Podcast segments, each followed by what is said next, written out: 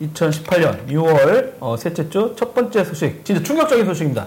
아, 우리나라 입장에서는 어, 진짜 4차 산업혁명 막 이렇게 얘기하고 있고 뭐 제조업의 어떤 부활, 일자리 창출 이런 얘기가 있었는데 어, 진짜 세계적인 사건이 터졌습니다, 여러분.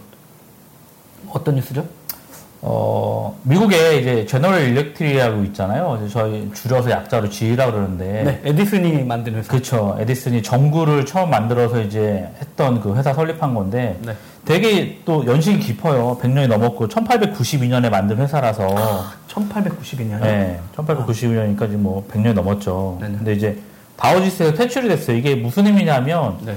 어, 다우지스는 이제 여러 가지 각 사회적인 그 어떤 산업 분야별로의 중요한 핵심 기업들로 해서 이제 지수를 구- 구성을 하는데 음. 일단 뭐 주가 지수라든가 기타 여러 가지 어, 그 대표 기업들이죠. 각 수- 어, 산업 분의 대표 기업들인데 대표 기업으로서의 그런 위치가 안 된다라고 생각해서 이제 퇴출이 된 거예요. 그래서 네.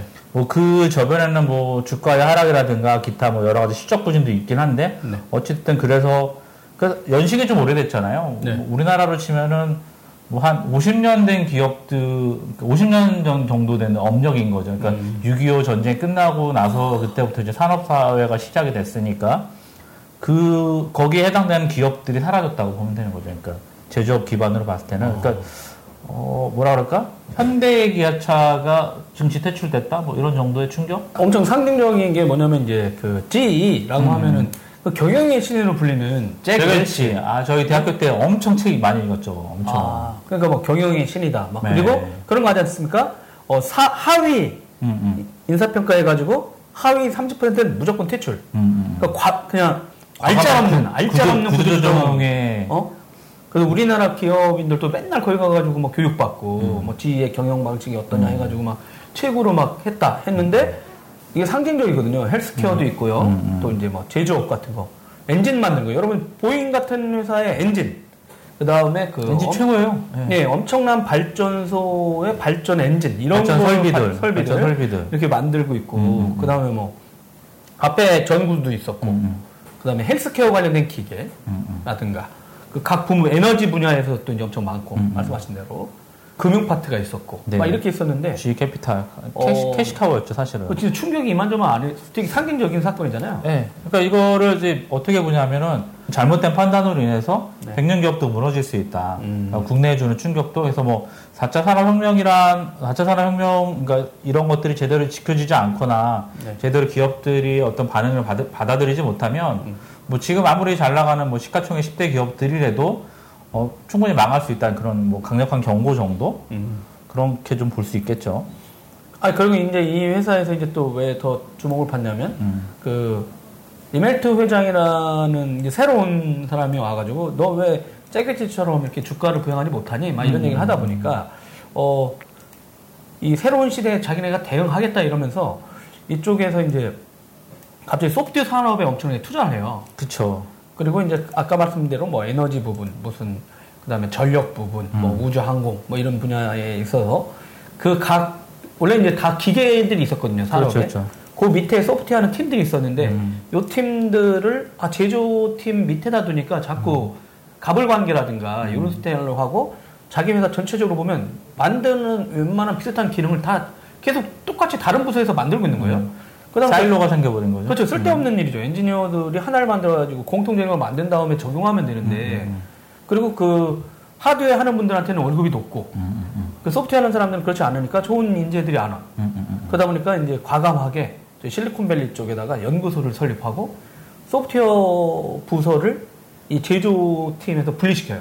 그래서 다 모아. 음, 음. 모아놔서 한 조직으로 만들어 놓고, 그리고 나니까, 어, 갑자기 페이스북, 구글, 막 이렇게 있던 천- 소프트웨어 천재들이나 이렇게 뛰어난 사람들이, 어, 야, G로 가자. 전 세계를 변화시키자. 진짜로 오프라인을 바꿔보자 해서 완, 오고, 그 다음에 막, 그 매년 10월인가 언제 그 머신 관련된 행사를 네, 했어요. 컨퍼런스 하죠. 예, 컨퍼런스도 하고, 그 다음에 이쪽 이제 middleware라고, 음, 음. 뭐, Predix라고 하는, 음. 그 뭐냐면 이제, 여러분 요즘 막 빅데이터 하고 막 무슨 sensing 얘기 많이 나오잖아요. 그러니까 네네네. 만약에 항공기에서 막 엔진이 돌면 거기서 센서들에서 쏟아내는 로그들을 막 저장했다가 그걸 갖다가 미리 고장 나거나 음, 음, 뭐 중동 지역하고 뭐 북해, 남해 또뭐 그 항공사마다 어디 위치에서 어디에 작동하는지마다 다른 거를 알고 네네. 고장 나기 전에 미리 예측해가지고 대응한다. 음, 그래서 그걸 Predix라고 하는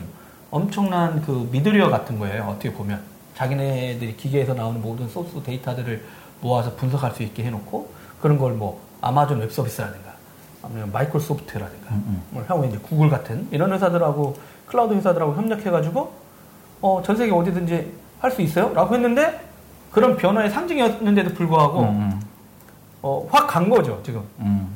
그러다 보니까 야 이게 뭐 4차 산업혁명 얘기 나오긴 하는데 본원적인 경쟁력을 잃은 제조회사는 음. 뭐 자기네가 아무리 digitalization 얘기도 많이 하고 디지털 전환 우리가 막 한다고 했지만 원래 이쪽 경쟁력을 잃으니까 그쵸. 그게 아무런 메시지에 힘을 발휘하기 힘들었던 거 아닌가 이런 생각도 들었어요. 생존하지 못하는 곳에 디지털 혁신이 음, 그 누구는 생존하기 위해서 디지털 혁신을 하라고 하는데 음. 또 한편은 어 제조업의 진짜 본연의 역할이 뭐였을까? 음. 근데 이 회사는 자꾸 금융 이슈가 자꾸 나오잖아요. 그 금융 파트 이슈에 대해서 제조업이었는데 음, 음, 음. 그러니까 이제 제조업 제조업이었다가 이제 제조업으로 하기보다는 그러니까 이게 뭐냐 문제가 뭐냐면 제조업으로 벌 수 있는 영업 이익이라든가 이런 것보다는 네. 금융에 관련된 영업 이익이 되게 높아요. 음, 그래서 금융, 그러니까 제조업 기반 회사들이 금융 회사들을 노리는 이유는 이거거든요. 제조업은 해봐야 뭐 10% 내지 15%.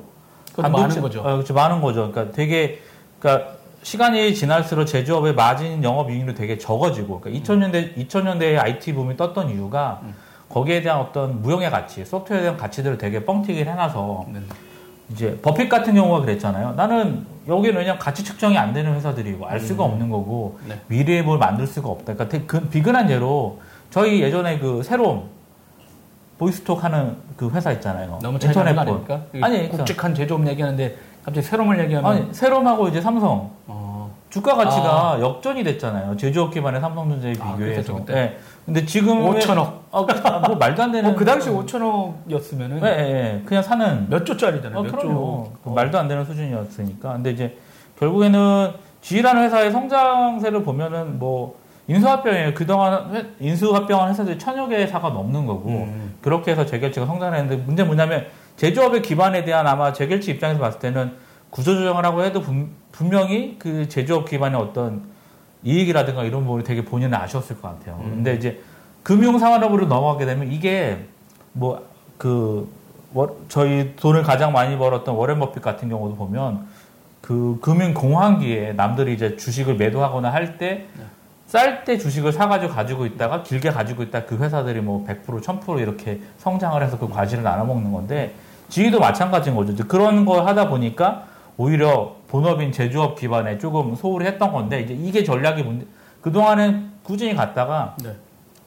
몇번 또 이제 지의 메가 아 지의 그 굵직한 상의 항공 산업이 있는데 엔진 네. 쪽들이 9.11 테러가 나잖아요. 아, 9.11 테러. 9.11 테러가 나면서 항공기에 대한 여행이 되게 자제가 되고 그리고 아. 항공기 발주들이 미뤄지거나 그쵸, 취소가 그쵸. 되고 이러면서 그룹의 어떤 그 되게 많은 제조업 기반했던 것들이 많은 영향이 있었어요. 음. 그래서 그 영향으로 인해서 금융 쪽에 많이 눈독을 기울이게 됐던 거고 실제로 금융 쪽이 전체 매출의 영업이익의 60%까지 간 적도 있었거든요. 그러니까 그거를 벌어서 제조업 아 10%아 그래 괜찮아. 니네 아 그러니까 10%가 아니라 제조업이 마이너스가 나도 금융 금융- 버틸 수 있으니까. 금융의 전체 이익의 50%니까 야 마이너스 그래 니네 마이너스 30% 나도 금융에서 플러스 60% 나니까 둘이 합치면 플러스 30 오케이 나쁘지 않아 이래서 계속 성장을 했던 음. 거죠.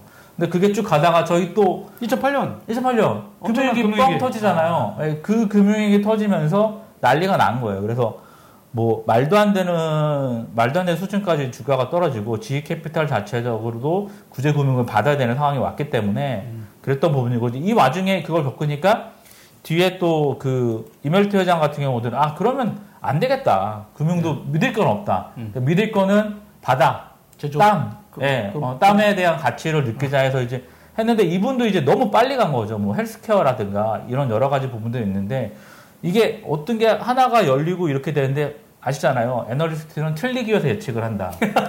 맞지를 않아요. 이 분석 결과들이 이렇게 뭐 5년, 10년 뒤에 열린다고 했는데 네. 헬스케어 여전히 뭐 10몇 년 돼도 열리질 않고 있고 뭐 어떤 그런 부분들이 있기 때문에 어찌됐든 주가가 뭐 반토막이 났어요. 반토막이 난 상황인 거고 뭐 근데 그런 것도 있거든요. 아 근데 되게 웃긴 게 음. 뭐냐면 이 G로 따지면은 대표적으로 이제 독 유럽 같은 지메스라든가 그렇죠. 그다음에 이제 요즘 실제 제가 저희들이 그 도라이버에서 저번에 슈나이더? 일렉트릭 음. 했는데 그분들이 이 G에 몰락하는 요 영역으로 막 들어오고 싶어 하시더라고요. 그 들어가고 들어가려고 막 들어- 들어가고 엄청 있죠. 노력하고 예, 예, 있거든요. 그 들어가고 G의 있죠. 빈자리 빨리 예. 들어가자 이런 게 있고 또 일본의 미쓰비시 같은 회사들이 이런 전통적인 G 쪽이랑 경쟁하던 회사들이고 그렇죠. 어 근데 이제 뭐 한국으로 따지면 어떻게 보면 현대중공업 음. 약간 비슷한 역할을. 일부 네. 역할을 하고 있었는데 어 근데 나머지 유럽 회사들은 지금 멀쩡하잖아요. 네, 네. 그 지멘스라든가 어 일본의 뭐 또 미쓰비시 같은 회사들은 음. 괜찮은데 어 이게 너무 금융 쪽에 쏠렸던 음. 저 근데- 궁금한 게 그거예요. 째겔치는 경영의 신이라고 보시, 보세요? 근데 아, 저는 그냥 아, 그 양반이 너무 구조를 금융으로 해가지고 후임자한테 넘긴 거 아니냐 음, 음, 음. 그런 얘기도 있는데 그 생각에 대해서는 어떻게 생각하세요? 그 이제 금융 쪽으로 넘어가. 무지막지한 구조조정과 네, 그 그러니까 본업에 그러니까 집중하지 않은 째겔치부터 잉태된 거 아니냐라고 했을 음. 경우 재결치 자체가 사실은 구조조정의 전문가잖아요. 그 구조조정의 전문가였기 때문에 그런 부분이 있고, 근데 실제로 그 2001년도에 어, CEO에 오른 분이 제프리 이멜트거든요. 네네. 이분부터 저는 좀 했다. 근데 그 재결치까지 가기엔 좀 너무 먼 것 같고요. 음. 이멜트 회장 자체가 일단 뭐 많은 또 그 와중에 많은 구조 조정 그리고 자산 매각을 실행을 했어요. 그러고서 본인이 본인이 이제 뭐 아, 3차 산업혁명, 뭐 4차 산업혁명 뭐 이런 식으로 간다고 해서 이제 캐피탈뿐만 아니라 나머지 것들 매각을 했어요. 매각을 한 것들이 되게 많거든요. 음. 근데 그 매각을 한 것들이 뭐 영업이익이 되게 적어요. 영업이익이 적은 거죠. 전통 제조업 기반들이니까 그리고 새로 신생하는 성, 성장 산업들이기 때문에 수익이 안 나고 있는 건데 네네. 캐시카우가 없어진 상장에서 그것들을 이제 매각을 해서 매각한 매각을 한, 해서 이제 돈을 모아가지고 집중을 하겠다고 했는데 매각한 그 회사들 금액이 규모가 무려 300조거든요. 김주환 아저씨가 또 모처럼 네. 내 지인은 소프트웨어 회사로 간다고 광고해놓고 결과적으로 아웃풋이 없었어요. 근데 오래 걸렸죠. 왜냐면 아 저게 이제 뭐냐면 예전에 이게 무슨 비유로 보면 실제 G는 어, 삼성 이건희 회장이 모델로 삼았던 회사거든요. 아, 그렇죠, 그렇죠, 그렇죠. 그러다 보니까 삼성도 실제 금융 쪽이 강화돼 있어요. 네네네. 실제는 그런 거 보고. 생명 보험, 뭐 네. 카드 다 있죠.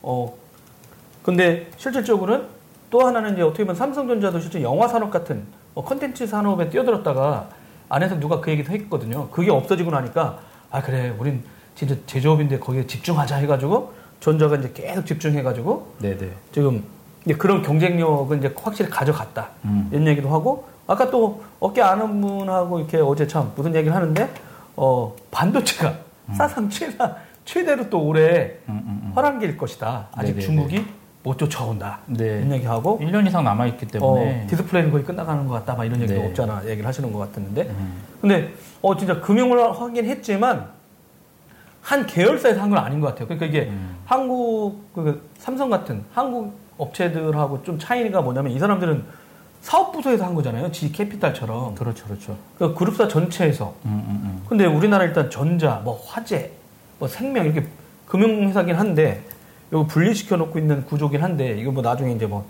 그 자녀들한테 지분 넘길 때 이제 항상 문제가 되긴 합니다만 어 요런 문제 제조업이 그 자기 본업이 아니었던 거에 가서 돈을 많이 벌었어 실력이 좋아서 음, 음, 음. 근데 그러다 보니까 본업에 충실하지 않거나 아니면 말씀하신 대로 이쪽에 돈이 많으니까 어? 야 우리 아무거나 사도 된다 하다 보니까 그쵸. 문어발식 확장을 막 하다가 네. 갑자기 금융위기가 터지고 음. 어? 그러다 보니까 자기네는 외형적 확장에 신경 쓰다가 내실을 못 하다 보니까 그렇죠. 갑자기 음. 이렇게 도태돼.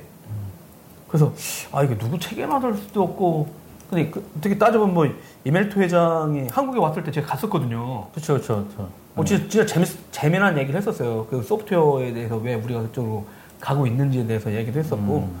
어, 그래서 아 우리나라 제조업체를 또 저렇게 가야 되는 거 아닐까 하는 생각이 있었는데 실제 작년부터 어, 실적이 너무 안 나오고 네. 다른 기업들은 다우지에서 막 주가 올라가는데 음, 음. 그거 아시죠? 저기 지금 트럼프 대통령이 한국에 왔을 때가 취임한 지 1년 시점이었거든요. 그때 경기 다우지수 주가가 진짜 사상 최대로 좋았던 거야. 네네네. 그래서 좋아한다고 막 자랑했는데 실제 그때 어, GE의 그 주가가 최하였어요. 음, 음. 그러니까 자기네들만 그 잔치에 끼지 못하면서 음. 위기설이 계속 나왔었는데 아 그때가 7월인가 아니 언제였었는데 제가 그때 글도 썼었는데 어쨌든 뭐 아쉽네 아쉬워. 예, 그러니까 본업에 충실해라. 어, 그 마이크로소프트 빌 게이츠가 저기 소프트웨어 유통 회사를 만들진 않잖아요. 그럼요. 아니, 자기네 걸 만들어. 그럼 우리는 당연시 하잖아요. 음. 포장해야 된다. 유통 회사 만들어야 되고. 어. 그리고 뭐 애플, SI 회사가 있지는 않잖아요. 네, 그럼요. 이쪽도 워낙 다양한 산업으로 가다가 어 이제 제가 볼 땐 그 너무 화려한 한쪽? 음. 근데 금융과 제조가 매칭은 안 되는 영역이잖아요. 아, 매칭이라기보다는 그러니까 뭐냐면 자금 조달할 때는 최강인데 그러니까 이게 자금 조달하기 위해서 이제 주식에 상장을 하게 되고 주식 상장을 통해서 이제 자, 금을 보유하게 되고 뭐 이런 상황들이 있는데 그러니까, IPO를 하는 가장 큰 목적은 자금을 모으기 위한 거죠. 근데 그런 면에서는 주인은 어떻게 보면은 너무 되게 손쉽게 손쉽게 돈을 갖고 올 수 있었고 네. 임종환 아저씨는 네. 삼성이 반도체에서 잘 못했으면 네. 금융회사로 갔을 거다라고 하는데 전 금융- 절대 그렇지 않았다고 봅니다. 음, 삼성전자보다는 뼈속까지 제조업체예요. 아 진짜 잘하고 계시잖아. 어? 삼성이 금융에서 실수를 많이 하고 있죠. 네, 김자민 이전님, 그죠? 네. 여튼지 간에. 어. 어쨌든 뭐 근데 이제 진짜 아 여러 상징성이 있는 것 같아요. 근데 저는 이제 이 지휘를 보고 나서 저는 좀 다른 생각이 들었어요. 어떤 생각이? 아, 그러니까 우리나라 제조업은 그, 그, 러면 지난 10년간 음, 과연 본업에 집중을 했냐라는 거예요. 그렇죠. 그러니까 저는 그냥 이 사건을 보고 뭐 소프트웨어 기업으로 탈바꿈이 잘못됐다, 뭐 디지털 전환에 실패했다는 게 아니라 음. 어, 이 사람들 진짜 문어발식으로 했다. 같은 제조업 라인에서도 자기네 거 집중적으로 해야 될 거 했었는데 전혀 사- 산업, 금융. 근데 우리나라 그러면 지난 10년 동안 우리나라의 제조업체들이 과연 어, 자기네 제조업 본연에 투자를 계속 해왔느냐. 음. 단적인 예로 철강 산업. 그잖아요? 포스코가 뭐 새로운 지금 이제 대표도 뽑는다고 얘기하고 있지만 네.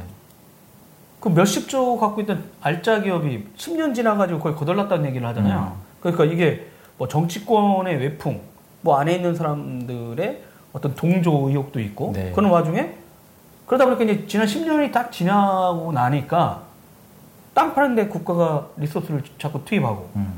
근데 나는 단순히 땅 판 것만 문제가 아니라 그럼 땅을 팔았으면 그거 기술로 어디 수출했든가 건설이라든가 우리가 하천 관리 쪽이 전 세계 최고가 됐다든가 음. 그런 내용은 안 나오잖아요. 그렇죠. 그러니까 그동안 10년 동안 안 했던 결과가 음.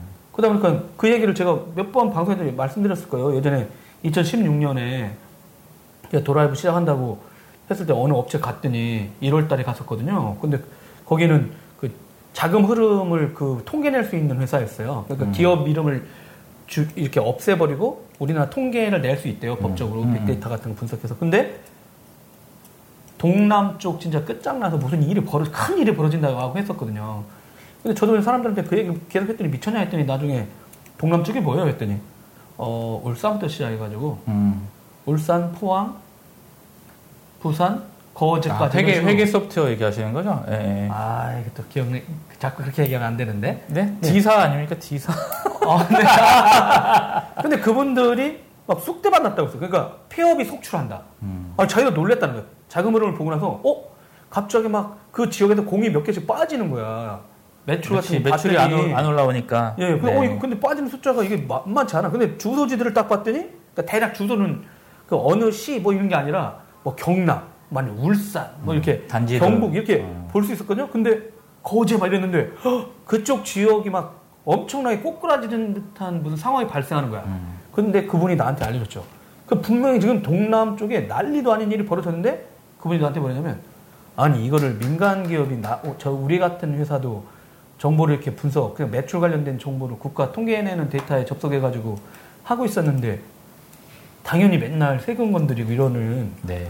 정부 부처가 몰랐을 거냐. 음. 근데 이미 2016년부터 근데 그 전부터 그런 징후가 있었어요. 15, 14부터. 그렇죠, 그렇죠. 근데 그게 지금 이제 2018년까지 왔잖아요.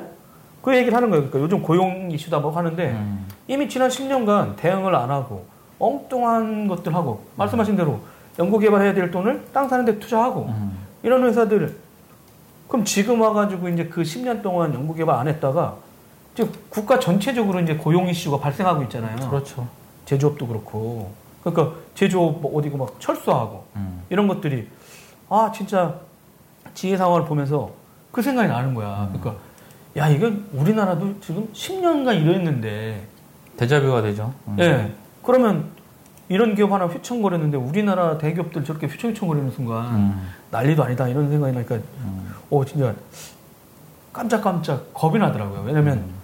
근데 미국은 지금 지인은 몰락하는데 나머지 뭐 소비 시장이라든가 뭐 기술 회사들의 어떤 붐업 그다음에 이게 실제는 뭐 구글 같은 회사가 전체 고용 인원은 얼마 안 되지만 보시면 이제 개발 생태계가 있잖아요. 전 세계에. 그렇죠. 그게 무지막지한 거거든요. 음. 그러니까 네이버가 뭐 많은 분들은 어 저기는 얼마 고용하지도 않는데 네. 시가총액이 얼마고 뭐 이렇게 얘기를 하지만 실제는 네이버에 관련된 수많은 인터넷 비즈니스 하는 생태계가 있거든요. 음. 그렇게 따지면 엄청 큰 고용에 대한 어떤 이슈를 만들어주고 있는 거거든요. 단적인 비교로 할 수는 없지만. 근데 그나마라도 이제 나머지 다른 엔진이 있으니까 그나마 이제 미국은 이제 막 계속 하거나 아니면 뭐 음. 트럼프 대통령이 거의 깡패처럼 제조업체들 안 데려와 막 이래가지고 해외에 있는 업체들이 막 오게 해서 다시- 다시 다시 만들려고 다시, 하고 있고 네. 거기다 이제 여기는 진짜 땅은 주는 대신에 음. 대신 운영하는 사람은 공장에 몇 명 안 둔다 이런 거야. 음. 제가 어저께 들었는데 이건 얘기하면 안 되는 상황인데요. 모 회사에 공장을 짓고 나면 관리자가 4명 정도밖에 안 된대요, 여러분. 어? 엄청 큰 공장인데 고작 관리자가 4명. 근데 그 양반 중앙에서 모든 데이터, 이 화면들을 CCTV 같은 거 보면서 관리하고 있대. 그러니까 건설할 때는 하는데 운영자가 옛날에 되게 많았는데 4명이 한대요. 오퍼레이터, 예, 오퍼레이터가 필요 없는 거죠. 네, 그런 식으로 되고 있거든요. 그런 상황에서 이제 우리나라는 만약에 제조업이 붕괴됐을 때 미국처럼 다른 산업군이 그 인력들을 수용할 수 있는 만큼의 음. 다른 사람이 살아나냐 아니냐가 문제거든요. 근데 그게 대체가 돼야 되는데 음, 음. 그분들이 이쪽으로 오게 하거나 뭐 자- 직무 교육을 다시 해가지고 해야 되는데 직무 상황에서 무너졌는데 그분들이 어디 갈 데가 없어. 그뭐 이게 그 경기 측면에 약간 저게 있는데, 그러니까 경기 측면에서 보면은 그 노동이 많이 필요한 게 건설업 종이거든요. 건설업종. 맞아요. 건설업 종이라서 뭐 그래서 뭐 뉴딜이든 뭐든 간에 뭐 우리나라 4대강 프로젝트 뭐 열심히 해가지고 했는데 어찌됐든 너무 과하게 했고 쓸데없이 해가지고 뒤에 이제 후폭풍이 있는 거고 근데 지금은 너무 막아놓은 거 아니야? 냉정히 말하면. 막아놓은 건 아니죠. 아닌가요? 네, 막아놓은 건 남들이 아니죠. 다 이제 건설하고 끝날 때쯤 돼서 이 정부가 어, 들어서나? 그러니까 뭐냐, 뭐냐 면 사실은 저는 그 부동산 쪽을 좀 안 좋게 보는 이유가 뭐냐면 도시 재생도 그렇고 기존의 원주민들의 주거율이 현저히 떨어져요. 왜냐면은 집값이 뭐- 그러니까 이게 쪽방이 30만 원짜리, 15만 원짜리 방이 있던 것들이 새로 짓는다고 해가지고 하는데 그 새로 짓는 사람들도 어, 거기에 실제로 들어갈 수 있는 금액이 없는 거죠. 재건축 비용을 부담을 하고도 자기가 돈을 더 내야 되기 때문에. 결국 그러면, 아, 난 이거 팔고 더 싼 데 가서 살 거야. 이렇게 하는 사람이 있고. 아니 여튼지 간에 근데 이제 뭐 다른 나라는 음, 음, 음. 이쪽 영역을 이쪽으로 해주는 게 있었는데 뭐 그런 문제라 하더라도 일단 우리나라 계속 그렇게 가는 이유가 건설 부분에서 고용을 창출하는 이슈는 있었잖아요. 아, 그렇죠. 예, 근데 예. 지금 이제 그게 일단 거의 멈춰져 있는 거 아니에요? 약간 집값을 잡는다거나 이러면서 일단 1년간은 약간 옥죄는 쪽으로 온 거 아니에요 일단. 옥죄인다고. 아 약간 그러다 보면 지금은 큰 건설 경기는 안 나고 있잖아요. 아, 그렇죠. 뭐 고용 이슈는 계속 발생을 하는데 문제 뭐냐면, 근데 만약에 고용- 용산 개발하면 사람들 엄청 터질 걸? 난리 나긴 하지만. 어디 미군 개발이? 기지가 평택으로 아, 가잖아요. 아, 아. 용산 재개발에 갑자기 붐업돼. 아 근데 그런 유혹에 빠지지 않겠어요? 춘천 음. 고용 이슈가 있고 건설에 대해서 이슈에 대해서 얘기가 안 나오면 그러니까 다른 쪽으로 shift 할 수 없는 상황 그런 게 있어서 아 물론 이 엉뚱한 쪽으로 가긴 했습니다만 왜냐면 이제 지인은 몰랐겠지만 미국은 다른 산업군들이 일어나면서 그 사람들을 수용할 수 있어요. 물론 이제 후폭풍 엄청 거세겠죠. 왜냐면 load balancing이 되는 예. 거죠. 예, 예. 근데 우리나라는 제조업이 차지하고 있는 positioning이라든가 고용의 이슈가 붕괴됐을 경우 이분들이 거기서 종사했던 사람들이 무슨 일을 하냐는 거죠. 그러니까 지금은 약간 그런 딜레마 있는 거죠. 그리고 경기가 되게 좋은 국면도 아니야. 글로벌하게 좋다고 하지만 맨날 무역 전쟁 하잖아요. 지금 중국하고 미국하고. 그렇죠. 그런 뭐 세계 수출 10대 나라고 하지만 뭐 금리 올리다 보면 음. 미국에서 금리가 더 높거든요. 그러면 음. 우리나라에 들어와 있던 달러들 나갈 수 있거든요. 어 이자가 저희가 더 많이 주네? 하면 또 실제로, 아니. 실제로 나갔죠. 나가고 음. 있는 상황이라서. 그러다 보니까 약간 그런 여러 가지 상황이 맞물려 가지고 지금 이런 상황이 있다 보니까 이 지위 상황을 야 미국에서는 뭐 지위가 거기에 종속돼 있고 막 만 명씩 지금 구조조정 당하는 아픔이 있어요. 음. 그쪽 산업군에 보면 근데 전반적으로 보면 그나마라도 다른 영역에 있으니까 나라가 좀 버티고 있고 한데 만약 우리나라처럼 이게 전반적으로 어느 영역으로 갈 수도 없는 상태에서 기존에서 이때 산업이 붕괴됐을 때 어떻게 될지 그게 이제 걱정인 거죠. 그런 시기인 거죠. 지금의 이제 뭐- 문재인 정부의 산하가 많이 많이 무너졌죠. 뭐 철강 대, 표적인 제조 기반들이 이제 철강, 조선, 자동차인데 지- 노동지발적인 산업이잖아요. 그러니까 여러 가지 경제 상황이 그런 것만 보면은 일반적인 제조업 기반은 좀 많이 약화됐다고 보는 게 맞죠. 그러니까 이 상태에서 뭐 고용이 안 됐다라고 하는데 물론 정부가 음. 이제 1년 지났으니까 책임을 지긴 해야 되는데 사실 이 상황이 이분들이 한 건 아니야. 그렇죠. 그, 그렇지만 이제 1년이 지났으니까 이제 제대로 좀 그런 쪽에 이제 집중해야 되는 상황이 아닐까. 그러니까 제조업 상징의 이 지휘 몰락에 한국 제조업이 그동안 10년 동안 어떻게 했는지 그럼 지금이라도 위기를 제대로 인식하고 인지를 하고. 예, 정부에서 이제 그쪽에서 음. 다시 도와주거나 아니면 진짜 기업들 입장 대기업이잖아요. 당신들도 진짜 계속해서 혁신. 혁신하지 않으면 안 된다. 음. 어떤 분 그 얘기도 했어요. 뭐 실제는 뭐 자동차 회사도 음. 클라우드에 절대 정보를 올리지도 못하게 되어 있다. 그래서 음. 아 미친 거 아니야 했더니 어, 제정신이 아닌 거죠. 그러니까 세상이 어떻게 바뀌는지도 모른다. 음, 음. 어 그러다가 나중에 후폭풍이 더 거셀지도 모르는데 어 그리고 제가 고향 충남 서산인데 실제 서산에 그 파워텍이라고요. 현대 계열에 관련된 미션 만들고 뭐 하는 음, 회사가 음, 있었는데 일거리가 많이 줄어들었다고 얘기하더라고요. 음. 아 진짜 일거리가 엄청 많이 줄어들었다고 얘기들이 나와요. 음. 그러다 보니까 그쪽 동네에도 여파가 점점 이제 나올 것 같은 거죠. 그렇죠. 고용 유지가 안 되니까. 그렇죠. 그러다 보니까 이제 이 제조업체들이 이제 진짜 전략 한번 잘못 짜거나 음. 군산에 이제 지휘가 공장이 나가듯이 그러니까 네. SUV 시장이 엄청 컸는데 우리나라에서 만드는 음, 제품은 SUV가 아니었잖아요. 음, 음, 음, 그러니까 소형 자동차 시장이 줄어들었어요. 아니 엄청 올라갔어요. 이유는 기름값이 너무 쌌거든요. 기름값이 너무 싸니까 사람들이 어 경유 따자 SUV 막 이래가지고 쫙 10년 간 거야. 음, 음. 근데 정작 우리나라 대표 기업인 현대라든가 이런 데는 음. SUV 시장을 놓친 거죠. 음. 그냥 수용차 시장만 갖고 있다가 그러니까 그런 변화나 이런 걸 진짜 제대로 읽어내지 못하면 한순간에 삐걱삐걱 하는 것 같아. 대응을 좀 잘해야 될 텐데. 아, 근데 뭐 현기차는 워낙 문제가 많아서 뭐 그 그거 외에도 전략의 문제 말고도 네. 제품의 품질 이런 게 워낙 문제가 많기 때문에 실제로 수입차 쪽으로 많이 돌아갔거든요. 음. 많이 돌아갔기 때문에 네. 국내는 더 힘들 것 같아요. 저희가 진짜 모처럼 tech 방송인데도 이 제조업 얘기를 왜 하냐면 말씀하신 대로 이 4차 산업혁명 얘기 나올 때마다 GE의 행보가 계속 나오고 있었습니다, 여러분. 그리고 뭐 공장에 있는 스마트 공장이라든가 스마트 그 다음에 factory. 이제 네. 거기서 진짜 sensing 수많은 공장에서 나오는 데이터들 아니면 기계에서 나오는 센서에 부착시켜 놓고 음. 거기에서 그 어떤 사고가 날지 미리 예방하는 거죠. 그래서 진짜 한국에도 그런 일이 있었대요. 그 오모 회사라고 DB 하는 회사가 있었는데 음. 전 세계 1, 등 RDBMS 회사가 있는데 어, 요 G가 그 회사 제품을 써요. 국내에 있는 G 엔지니어들이 본사에서 갑자기 야 저기 문제 생길지 모르니까 빨리 가라고 저녁에 회식하고 있다가 어 그래서 딱 갔더니 미리 방지하는 거야. 음. 그래가지고 그 기존하고는 뭐가 다르냐? 고장이 났어요? 그 그때 와가지고 원인을 파악하잖아요. 그럼 일단 고장이 난 순간 무슨 여판이 있을 거 아니야. 그렇죠. 그 다음에 빨리 와가지고 문제를 파악해. 근데 만약 이걸 교체해야 된다라거나. 음, 그랬으면 부품을 갖고 있으면 상관이 없지만 음, 음, 없으면 또 들어와야 돼요. 음. 그동안에 뭐 피해들이 많잖아. 음. 근데 요즘은 미리 예측한다고 그런 거예요. 그래서 그 음. 지가 항상 얘기했던 음. 프레딕트라는 그 솔루션도 음. 사전에 예측합니다. 그렇죠. 해가지고 자기네가 센서, 빅데이터 이런 거 음. 막 이런 내용을 많이 했거든요. 근데 그런 모습을 막 탈바꿈 하고 있는 대표적인 회사라고 해가지고 음. 엄청 주목을 받았고 아까 말씀하신 대로 제조업의 부활을 디지털이라든가 이런 걸로 바꾸려고 했더니 아 그럼 유능한 인재가 들어오게 하려면 소프트웨어 인력들을 별도 팀으로 엮어야 된다라는 어떤 그러니까 구조적인 면들, 음, 그러니까 구, 그 인력, HR 재배치 이런 얘기에서도 되게 많은 전 세계 사람들이 주목하고 있었어요. 근데 정작 그게 이제 엎어진 거지 지금. 그러다 보면 그 사람들이 지금 디지털 전략을 어떻게 향후에도 계속 가져갈지 궁금하긴 하지만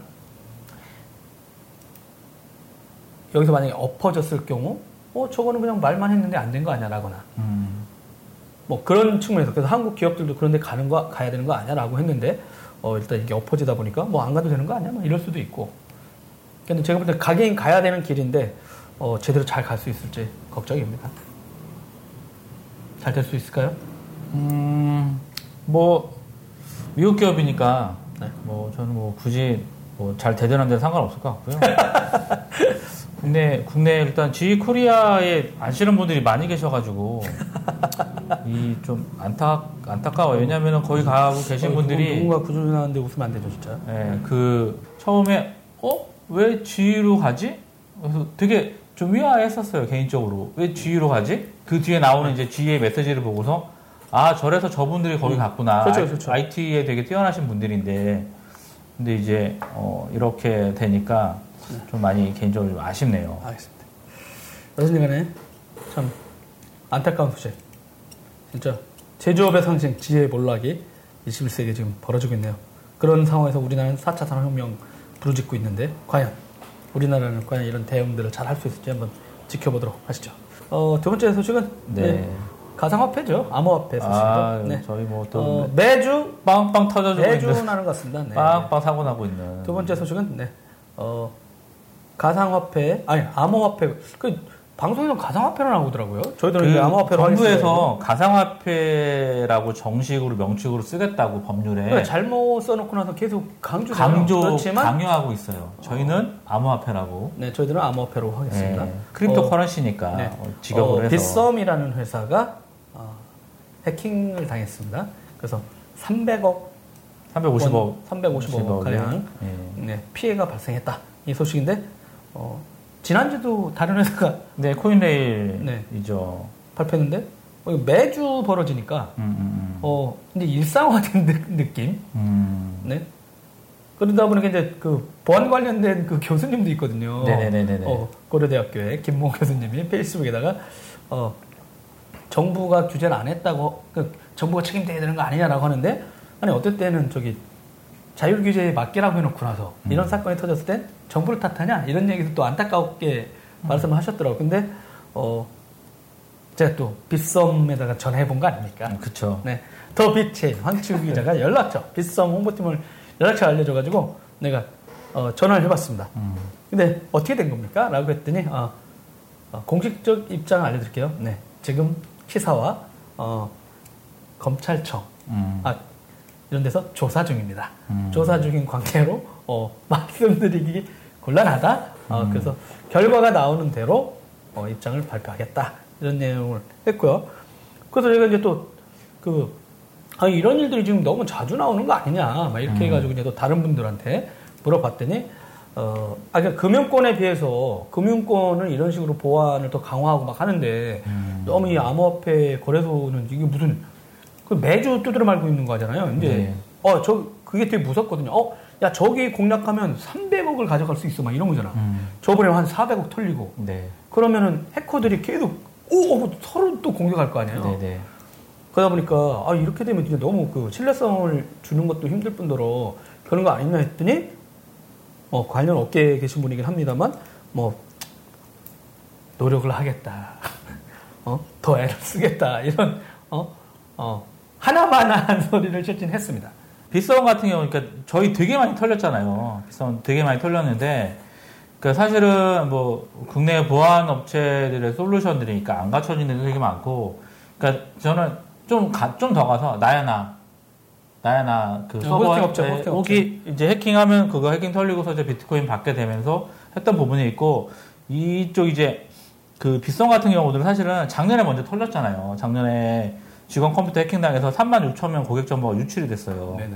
근데 뭐 비싸면서 이제 10만 원씩 뭐돈 많으니까 아, 이거 줄게 10만 원 정도씩 주고 보상을 했어요. 그러니까 뭐 금액은 얼마 되지 않지만 아, 이제 2017년 6월에도 이제 빗썸이 한번 정도. 그쵸. 근데 어. 이제 그게 저- 궁극적으로는 코인이라든가 이런 쪽으로 가는 건 아니고. 거기 네. 정보만 유출된 거였는데. 일단. 네네네. 이번에, 이- 이제 이번에 털린 거 같은 경우들은 이제, 어, 다시 이제 그 회사 거라고 얘기를 하는데 계정을 정확히 얘기는 하진 않아요. 근데 그 담당자 얘기를 보면 털린 어카운트에 대한 부분들을 회사, 회사 계정 걸로 복구를 해줬다. 그 개인들은 손해가 없다라고 얘기를 하는 거죠. 참 대범한 그런 건데, 그러니까 이제 몇, 몇 가지가 있어요. 그러니까 빗썸이 이렇게 했던 이유는 뭐 국내 1, 2 사업자이기도 하고, 그리고 빗썸이 보험을 들어놨고 한 60억 정도 아, 보험을 들어놓은 게 있는데, 이제 여기 좀 난항이 있어요. 보험사에서 보험 지급을 거절했다. 뭐 이런 얘기가 있고, 왜요? 있어서. 그러니까 보험의 어떤 상황에 대한 부분들이 있거든요. 그러니까 보험, 음. 어, 뭐, 그러니까 뭐, 형판이 안 좋아졌을 때에 대한 보험금 청구라든가. 근데 거기 근데 몇 가지 항목이 있는데 보니까 네트워크 보안도 걸려 있었거든요. 근데 그 네트워크 보안 이슈는 또 아니라고 하더라고요. 보험사 좀 음. 이야기 들어보니까. 어쨌든, 근데 뭐 대법원 조- 조건이고 제가 봤을 때는 비트코인 갖고 있는 거 한 10분의 정도 털린 거거든요. 빗썸의 조치는 나쁘진 않은데 궁극적으로 여기에 걸려 있는 보안 회사들 이제 이 그동안에 털렸던 데들 있잖아요. 뭐 야피존이라든가 유빗이라든가 이런 데들이 문제 뭐냐면 보안 solution들이 다 국산 소프트웨어를 쓰고 있어요. 저는 제가 계속 말씀드리지만 조심해야 된다니까. 아니, 그러니까- 돼. 아니, 그러니까 국산 소프트웨어들의 저는 문제가 좀 있지 않나라고 되게 좀 많이 의심을 하고 있어요. 그러니까 endpoint solution들도 문제인 거고, 그래서 어, 좀 많이 아쉬워요 개인적으로는 그런 부분이 좀 많이 아쉽고, 네, 실제 그래가지고 이제 저희들이 차마 뭐 어떤 애, 아, 큰일 날 뻔했네요. 네, 뭐 업체한테 전화를 해봤어요. 실제는. 보안 업체들한테. 음, 아니 이게 우리나라 그 암호화폐 업체들이 컨설팅이나 이런 걸 의- 의뢰를 하지 않느냐라든가. 관제 서비스들을 하고 있는 거 아니야라고 했는데 저는 옛날에도 그 뭐야 뭐랄까. 그 싸이월드 해킹 사건. 네, 이런 게 나왔을 때도 아, 이거 관제 회사들도 책임져야 되는 거 아니냐는 얘기가 나왔거든요. 네, 근데 저는 그때도 관제 회사들은 무죄 판결 났거든요. 음, 그러니까 모니터링을 다 해가지고 할 수 없다 이런 얘기가 있어서 실제로 그럼 관제를 왜 해? 이런 얘기도 있었는데 음, 어, 지금 이제 대신 그런 내용들이 있는 거죠. 그러니까 아까 말씀드린 것처럼 어, 금융회사들처럼 이렇게 강력하게 왜 안 하냐 은행권처럼 제일금융권처럼 근데 이분들이 이제 진짜 제대로 그렇게 안 하고 있는 거죠. 말한 대로 어, 이게 국산 소프트웨어 문제인 건지 음, 음. 아니면 실제는 국산 소프트웨어만으로 이루어져 있지는 않아요. 사실적으로 국, 국내 금융권이 됐든 통신사든 됐건 네트워크단부터 계속 막고 막고 막고 하고 클라이언트 단에서도 막 되게 해외 장비도 갖다 쓰고 엄청난 그 보안 서비스 이런 게 이제 엮여져서 쓰고 있는데 네네, 이게 과연 우리나라 지금 암호화폐의 기업들이 또 그렇게 하고 있는 건지 음, 음, 그게 좀 이 사건이 계속 지금 한두 번 나온 것도 아니고 말씀하신 대로 고객 정보가 유출될 정도였던 사건을 경험했는데 음. 이번에는 이제 금액 300억이 음. 넘는 350억 가량의 지금 이런 얘기가 지금 나오고 있다 보면 음. 뭐 이런 회사 는 진짜 할 말이 없는 거죠. 네, 대표적인 국내 거래소 시장인데 그러니까 네, 좀- 그래서 좀 시장이. 더 좀 타격이 큰 거고, 그러니까 작년에 많이 털렸잖아요. 뭐 야표전 털리고 비싼 음. 털리고 그래서 올해 이제 1월에 1월에 이제 마지막 또 그 유비 털리고 또 털린 거예요. 음. 털려서 여기서 이제 뭐 자산 전체 자산의 17%가 날라간 거죠. 날라가서 파산을 성업 파산 신청을 하고 했는데 네. 다시 이제 회사명이 바뀌었어요. 바뀌었는데 고객 보상 당연히 안 해주고, 그러니까 이런 것만 보더라도 빗썸의 조치는 저는 뭐, 뭐 본인들이 손실을 감안한 거니까 어찌 됐든 처리를 하든 뭐 본인의 자본금을 처리하면 되니까 저는 뭐 나쁘지 않다라고 보는데, 네. 그러니까 이 그러니까 그 저희 말 계속 얘기했던 대로 제도 제도의 좀 그러니까 합법화가 아니라 정식적으로 어떤 좀 엄격하게 strict하게 어떤 어떤 그런 제한상을 둬야 된다고 했는데 이제 다행스럽게는 이제 기존에는 신고제가 아니었거든요. 네네. 아, 그냥 신고만 하면 됐죠. 이제 허가제로 바뀌는 거고, 좀 규제가 좀 되게 강화가 되는 건데, 근데 좀 좀 아쉬운 게, 올해 그 작년에 사건 터지고 나서 올해 1월 달, 1월 달부터 3월 달까지 과기정통부에서 또 이제 가상화폐 거래소들 21곳 선정해가지고, 음. 순위별로 해가지고 점검을 했어요. 그래서 보안 취약점이 있다, 대부분의 업체에. 4월 달에 해당 업체별로 키사랑 해가지고 보안을 취하라고 그렇게 얘기를 했었거든요. 그러니까 네네. 그동안 놀고 있었다, 이 사람들. 음. 4월 달에 했는데 지금 두 달 동안 아무것도 안 했던 거고. 그러니까 당시 취약된 거를 보게 되면은 뭐 시스템 접근 통제, 뭐 NAC 미비된 게 17개사, 뭐 망분리 미흡된 게 16개사, 그리고 이상징후 모니터링 체계 부재 17개사, 뭐 보안 가상통화 지갑 암호화키 보안관리 미흡 18개사. 그 대부분인 거죠. 비밀번호 보안관리 10개사, 보안 시스템 부재 12개사. 보안 시스템이 없는 거래소도 있는 거예요. 그러니까 음. 여기들은 털리면 뭐 답이 없는 거고 뭐 코인레일 같은 경우도 마찬가지인 거. 그러니까 이게 그 블록체인 협회에서 자율규제 사항으로 했던 게 자율규제로 자기네들이 했던 게 거래소에서 갖고 있던 코인의 30%는 핫 월렛에다 두고 나머지 cold wallet에 70% 두고 그러니까 3대 7의 비율로 맞춰갖고 거래하게끔 해놨는데 저는 이거 자체도 조금 말이 안 된다고 봐요. 그러니까 해외 거래소 같은 경우들은 전부 다 이제 하드 월렛에다 두고 이 가상으로 거래 그러니까 어카운트를 별도로 만들어 주죠. 그러고서 최종 출금하는 사람한테만 자 어쨌든 팔았던 살았던 간에 대, 그 금액에 뭐 손실이 됐든 뭐 이런 거 있잖아요. 그거 비용만 지불해주고 본인들이 그 화폐 관리를 하는 것들도 있거든요. 그러니까 그런 것들도 있는데 굳이 이렇게 보관도 안 되는 그러니까 계속 관리가 안 되는 상황에서 하는 것들도 문제인 거고 음. 보안 소프트웨어 업체들도 가서 보면 실제로 그 본인들이 그 사람들이 입출금을 받거나 하는 시스템을 갖고 있는 보안 솔루션이 뭐가 설치가 되어 있냐 보면은 국산 소프트웨어들이에요. UTM도 들어가 있고 그 방화벽도 들어가 있고 좋은데 그런 거보다는 실제로 그전 좀 안타까운 게 이 관리자들이 이중 인증도 안 하고 OTA도 안 쓰고 이런 좀 말이 안 되는 거죠. 물론 관리의 편의성이 있긴 하지만 저희 뭐 농협 사태도 있잖아요. USB 일본 USB 들어가서 다 서버 178대 날라갔으니까 이런 것처럼 좀 말이 안 되는 상황들이 발생을 하고 있는데 좀 상식선에서 좀 보안 조치를 취했으면 좋겠어요. 예. 알겠습니다. 이건 이제 매주 나오니까 이제 저희들도 또 털렸어? 막 이렇게 저도 이제 자꾸 그런 것 같아요. 어, 그래서 다음 주에 또 털리나? 막 이런 기대감이 자꾸. 자 다음 주에는 안 털린 곳들 털어주세요. 네. 예. 그러니까 진짜, 어, 좀, 이런, 진짜, 뭐 막을 수 있는 방법도 없고, 그분들이 그냥 이렇게 되면 이제 점검을 둘째 치고 이제 보안 서비스를 강제화시키지 않으면 아, 근데 기준도 없으니까. 기본적으로 하는 것들을 안 하는 거예요. 이게 왜 국내 국내 자꾸 얘기를 하는 게 뭐냐면 그러니까 징벌적 손해배상 같은 게 있으면 이렇게 못 할 거 아니에요. 근데 소- 징벌적 손해배상을 하더라도 그 사람들이 손해배상 금액이 일단 되게 적을 거고요. 뭐 비싼 같은 경우도 그때 그 개인정보 유출해가지고 받았던 금액이 전체 1억도 안 돼요.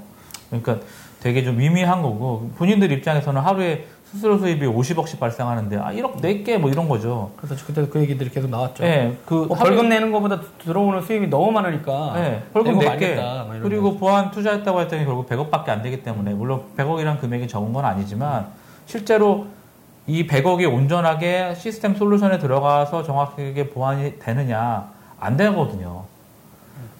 도 기자님 그 국내 보안업체들이 AI 적용한다고 들어보셨어요? 저 연구한다는 얘기 많이 들었는데 연구만 하고 있죠. 실제로 제품에 적용하는 건 못 보셨을 거예요. 적용이 안 되고 있거든요. 요즘 국내 업체들하고 만난 적이 없어서 네. 근데 외산 업체들은 기본적으로 AI를 다 적용이 되어 있는 상황. 한참 됐죠. 네. 그분들은 뭐 네. 그리고 하다못해 그리고 이, 이 지금 이렇게 되어 있는 개인정보 유출 같은 것도 보면 이게 이메일에서 악성 코드가 들어가는 상황이거든요. 메일을 클릭한 상태에서 악성 코드가 들어가는데 저런 이- 상황으로 추정되는 거죠 지금. 네, 이 방송을 보고 계신 분들은 한번 국산 소프트웨어를 설치를 하시고 해외에 성인 사이트라든가 뭐 이상한 사이트를 한번 접속을 해보세요. 그러면 어, 거기서 네, 아니, 유도하는 거예요. 아니, 아니, 테스트를 한번 해보시라고요. 그러니까 막 pop-up이 막 뜨고 막 이럴 거예요. 근데 외산 소프트웨어들은 그 pop-up들이 다 제거를 시켜줘요. 음. 예, 거, 거기에 악성 코드 감염 안 되게 back단에서 다 처리를 하고 있고 실제로 그, 렇게 처리를 하고 있는데 어, 국내 소프트웨어는 그러지 못하다라는 게 가장 큰 저는 어, 이번에 문제점이 그런 거고 그리고 메일 서버 자체적으로도 그 메일 서버 자체에 보안 solution이 들어가 있거든요. 네네. 그러니까 서버 자체의 보안보다 메일 서버 자체에 보안이 들어가 있어요. 그러니까 mail server 자체가 보안이 되는 거고 거기에 백신이라든가 뭐 어, network security 이런 서비스들이 되는 거고 되는 거고 그래서 들어오게 되면 그런 것들이 들어오면 자동으로 분석을 해서 삭제를 그러니까 뭐 delete 해주거나 뭐 다시 quaran- quarantine 해갖고 날려주는 상황이 돼야 되는데 국산 소프트웨어들은 그런 기능이 되게 미흡하다. 정말 미흡하다. 네. 그래서 걸렸다라는 거죠.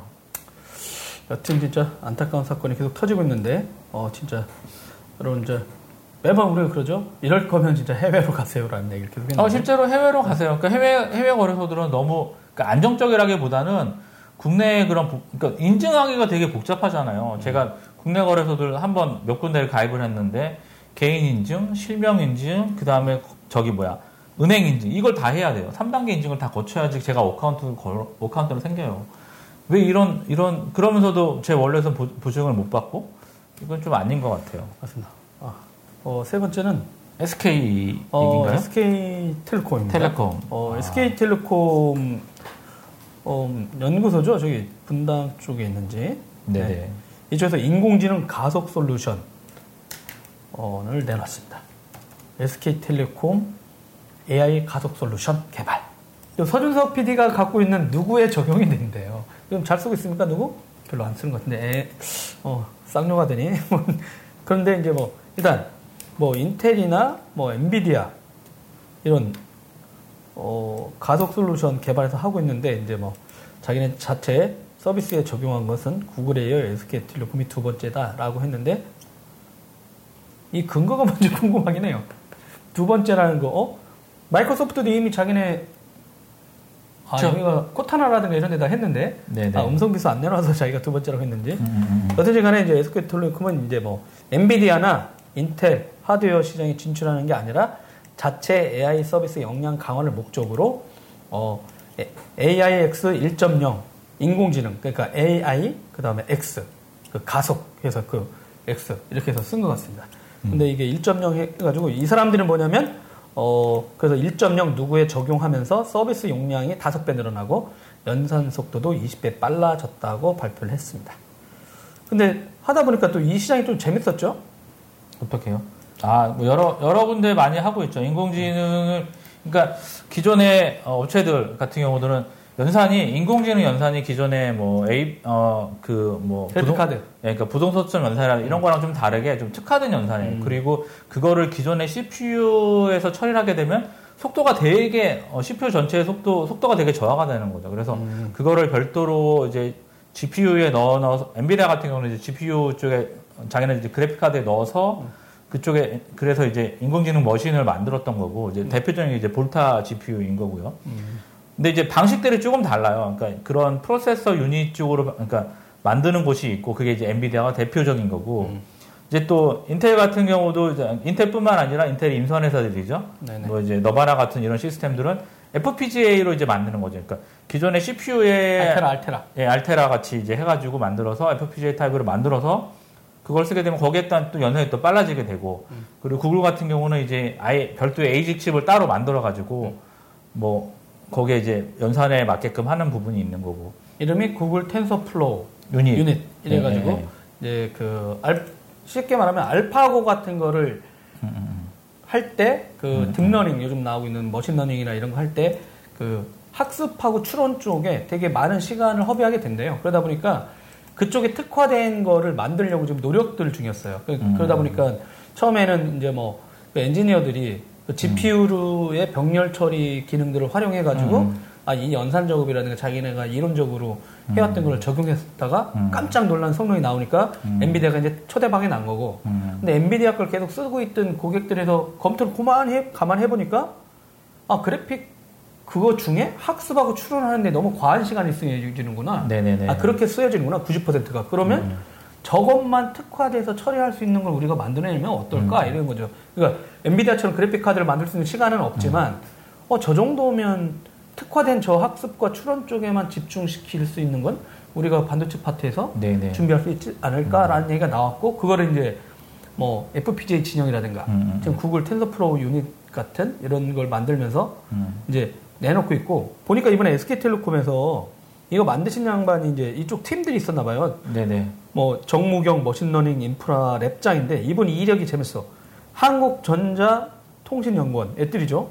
음. 그다음에 삼성전자에서 프로세서 설계를 한 분이래요. 음. 이분이 이제 2년 전에 그 SK텔레콤 아 그냥 이쪽에 오신 것 같아요. 그 음. machine learning 인프라 lab이라는 게 만들고 나서 여기서 이제 자체 프로세서를 개발해 온 거고 보니까 거기 메모리가 하이닉스 거죠. 그렇죠. SK, 하이닉스 에 들어가 있다 보니까 그 원래 하이닉스에서도 메모리 CPU들 AP 네. 같은 거 설계하는 사람들이 이- 있겠죠. 그쵸. 단순 네, 메모리 네, 말고도. 음, 음. 그러다 보니까 그런 팀들이 이제 관심 있으니까 반도체 시장에도 네네네네. 이게 machine learning 칩이라든가 요즘 신경망 칩이라고 불리는 이런 거 관심 있다 보니까 물론 이제 이쪽은 아까 얘기했습니다. SK텔레콤 쪽 아니 우리는 팔려고 내는 게 아니라 이거를 우리 서비스에 붙여가지고 연산 속도를 빨리 처리하겠다. 그러다 보니까 이제 아, 자체적으로 우리가 서버 인프라를 활용하겠다 이런 음. 식으로 지금 얘기를 한 거죠. 근데 지금 전 세계적으로 되게 막 쏟아지고 있잖아요. 어, 그쵸.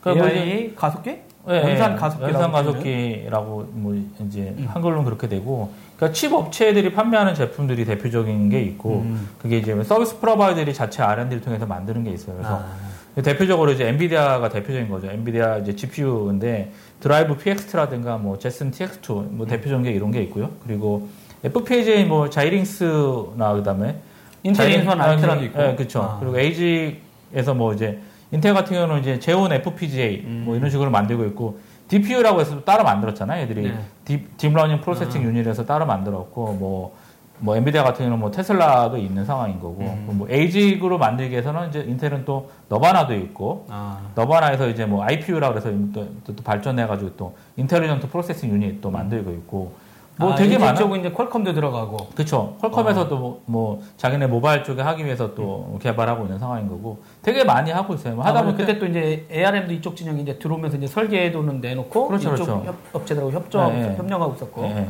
마이크로 어, 마이크로소프트 마찬가지도 뭐 예, 그렇죠. 네. 서비스 쪽에서는 그 음. 구글하고 마이크로소프트가 재밌었는데 마이크로소프트 같은 경우는 저기 최근에 그 개발자 행사 네네네. 그렇게 하면서 야 우리 구글 거보다 세배 빨라. 음, 그리고 엄청나게 자기네 네트워크 병목 현상, 음. 그 Brainwave라고 하는 프로젝트도 공개하면서 어 우리 하고 있어. 음. 그랬었고 실제 서비스 회사에서 주목할 회사는 또 알리바바가 네. 있어요. 바이두도 알리바바. 있고 네네. 중국 그러니까 중국 회사 엄청 많이 이 회사들이. 또 그걸 갖다가 음, 음. 이미 서비스에서 내놓고 FPGA 파트로 내놓고 음. 그다음에 이제 심지어 이제 뭐, 뭐 에직처럼 좀 할지 그 음. 공개는 안 했지만 음. 이미 중국 회사들 서비스 프로바이더 음. 뭐 텐센트라든가 음. 알리바바 클라우드라든가 지금처럼 이제 바이두라든가 이런 음. 회사들은 어, FPGA라든가 에이직 같은 걸 갖고 음. 이미 서비스를 하고 있어요. 음, 음.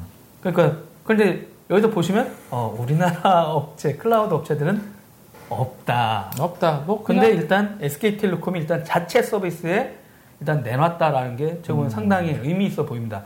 그리고 더 웃긴 건, 어? 삼성전자는 다 갖고 있었는데, 네. 어, 왜 이런 걸로써 안 만들었을까 하는 음. 의문.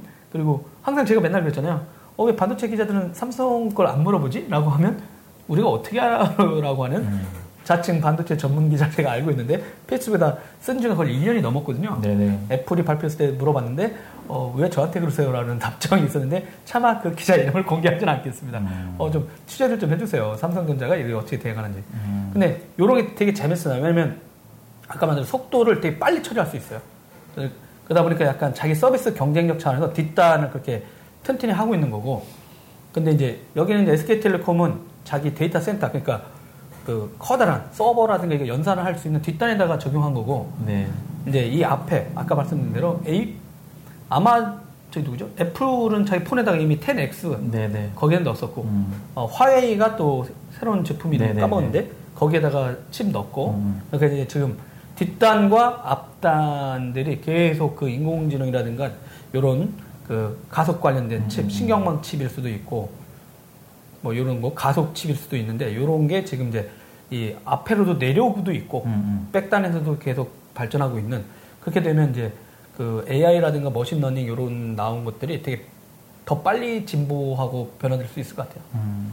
그런 시장을 하고 있다는 거고 예. SKT가 이제 그 얘기를 한 거죠. 삼성도 놀고 있진 않고요. 아마 빅스비 2.0 나오잖아요. 빅스비. 왜 나오죠? 어, 뭐, 이거 저기에서 나오나 보죠. 9월에. 뭐, 빅스비 쪽에, 그쪽에 focusing을 두고 있고, 또, 인공지능 연구소들을 각 지역에 세워놔서, 네네. 뭐 그런 부분들도 있을 거고, 아마 삼성은 자체 개발하진 않을 것 같고요. 제, 제 생각에는. 기존에 있는 업체들 거를 갖다가 쓸 것 같아요. 어떤 식으로든지 간에. 어, 뭐, 거기 안에 뛰어난 엔, 엔지니어들이 있는데 아이고, 뭐 뛰어나지만 딴 거 개발하기 바쁘니까 그냥 있는 거 갖다 쓰자. 뭐 아, 나머지도 너무 돈이 많은데 뭐 그렇죠. 굳이 예, 해 굳이 이럴까요? 뭐할 필요는 없을 것 같다라는. 근데 점. 시스템 LS 팀에서 보면 그거 하는 게 좋지 않나요? 아, 뭐. 시스템 반도체 팀 입장에서 보면 쉽지 않아서 그럴 거예요. 그게 뭐 여기 보면은 국내 업체들이 지금 하나도 없잖아요. 이게 그냥 그냥 날로 먹는 게 아니거든요. 이 에이직이라든가 FPGA 짜는 게 아 근데 엑시노스라든가 아, 그거랑은 그런 그러니까, 명품도 만드는 분들인데 그러니까 그거랑은 좀 조금 달라요. 그러니까 그냥 되게 네. 어, 그 만들었는데 엑시노스급으로 해가지고 이제 뭐 애플 애플 거랑 이제 대등하게 해서 한다고 했는데 딱 만들었는데 이거보다 더 올라가요 성능이. 퀄컴에서 만든 것보다 떨어지고 이러면 어떡 하겠어요? 또 처음 그렇죠? 뭐. 예, 뭐 여튼 간에 어쨌든 아니 뭐, 뭐 이런 이런 업체들 것도 살 수도 있겠죠. 네. 또뭐 삼성이 또 돈이 있으니까 인수할 수도 있는 거고 그런 여러 가지 방법이 있기 때문에 뭐. 뭐, 뭐 가을에 나오는 폰은 이제 노트 10인가? 또 nine이죠. 나, 9인가요? 네. 노트 9에 과연 그 칩이 들어가는지 네. 왜냐면 신경망 칩 관련돼서 거의 얘기를 잘 안 하고 있거든요. 네. 어, 그 내용이 들어가는지 한번 이제 또 그거 지켜보는 것도 재밌을 것 같고 어, 일단 통신사가 인프라 뒤에다가 이런 걸 만들었다는 것도 네. 아마 그런 인력도 하고 자기네가 SK 하이닉스가 있으니까 네. 서비스에 이제 시너지를 내려고 이렇게 준비하는 거 어떻게 보면 음. 되게 재밌게 움직이는 것 같습니다. 어, 통신사가 저런 걸 왜냐면 통신망에도 여러분 실제 저런 게 많이 들어가요. 네. 네트워크 메시징 처리라 그렇죠, 그렇죠, 그렇죠. 그래서 물론 이분들은 지금 누구라는 어떤 서비스에 적용합니다라고 했지만 향후에 이런 기술들을 계속 연구하다 보면 저희는 5G가 됐건 뭐였든 간에 그런 데에서 이제 나오는 서비스들한테도 약간 적용이 될 수 있는데 예전에 이게 장비 업체들의 영역이었는데 음. 이게 이제 통신사들도 들어갔을 경우 이 떠오르는 영역에서는 자기네가 가져갈 수 있겠다라고 하는데 어, 말로는 안 판다고 하는데 그렇죠 파는 것도 다른 이슈긴 하죠. 그렇죠. 그러니까 뭐홈 IoT 기기들이랑 뭐 연관이 되어 있어서 이제 이 통사들이 보는 입장이랑 좀 많이 다르긴 한데 이 통사들 아니, 입장이랑 제가 볼 땐 저거 갖고 나서 이제 글로벌하게 팔려면 쉽지 않아요. 아니, 뭐 당연히 쉽진 않죠. 어, 일단 또 다른 일들이 많이 네. 그러니까 저희는 일단 누구가 잘 되는지 한번 네. 한번. 지켜봐야 될 것 같아요. 어떤 시간에 이런 시도가 재밌게 나왔다는 거. 네. 향후에 이제 뭐, 아, 나중에 그런 관심 있네요. 만약에 네이버가 되게 다양한 인공지능 서비스를 하고 있는데, 네. 어, 과연 거기도 이제 글로벌 밴더들 걸 갖다가 아마 테스트를 계속 하고 계실 텐데, 그렇죠. 그렇게 할지 아니면 자체적으로 반도체 쪽 에직도 좀 관심 있어 하는지. 보도자를, 아, 보도자를 못 받으니까? 아니 수가 문제가 아니라 뭐, 뭐 어찌됐든 누구 누구가 제일 평가가 안 좋았잖아요. 모르겠습니다. 누구가, 누구가 제일 평가가 안 좋아서. 근데 이제 갑자기 붐업에 있었던 그 스마트 인공지능 스피커가 어, 요즘 판매가 격감하고 있다는 뉴스들이 나오고 있었죠. 그리고 어차피 곁다려 그 캐릭터 살려고 캐릭터 얻으려고 스피커를 산 거기 때문에 네. 그죠? 어, 오늘 한 주간 또 간략한 뉴스를 이렇게 해봤습니다. 할 얘기가 되게 많았는데 어, 일단 다른 뉴스를 하다 보니 어, 지나가게 됐네요.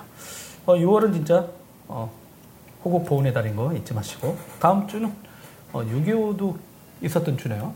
그 다음 주는 또 재미난 분을 내가 또 남북 문제에 관련된 어, 이슈가 있어서요. 음. 북한 전문 기자를 제가 북한 IT 전문 기자를 섭외했습니다. 북한의 IT 소식 원래 지난주 나온다고 했다가 어, 싱가포르 갑니다 했다가 날랐다가 어, 이번 주 나옵니다 했다가 지금 더비체인 네. 네, 거기 행사 도와준다고 또 빵꾸 냈습니다. 어, 그래서 다음 주엔 꼭 데려오기로 했습니다. 이거 끝나고 회의 끝난 다음에 그 인간이 하는 대로 가서 잡아오려고 합니다. 네, 북한 IT 네, 이렇게 관심을 다음 주에 좀 가져주시면 좋을 것 같습니다. 어, 어떻게 한 주 또 건강히 잘 지내시고요. 네. 네, 저 허리 다치지 마시고 어, 디에 썼는지 모르겠습니다만 네, 여러분 한 주 즐거운 쓸데가 없어요, 쓸데가. 네, 보내시기 바랍니다. 저는 마늘 개로 다시 끌려갈지 모르겠습니다. 여러분 살아서 만나요. 안녕.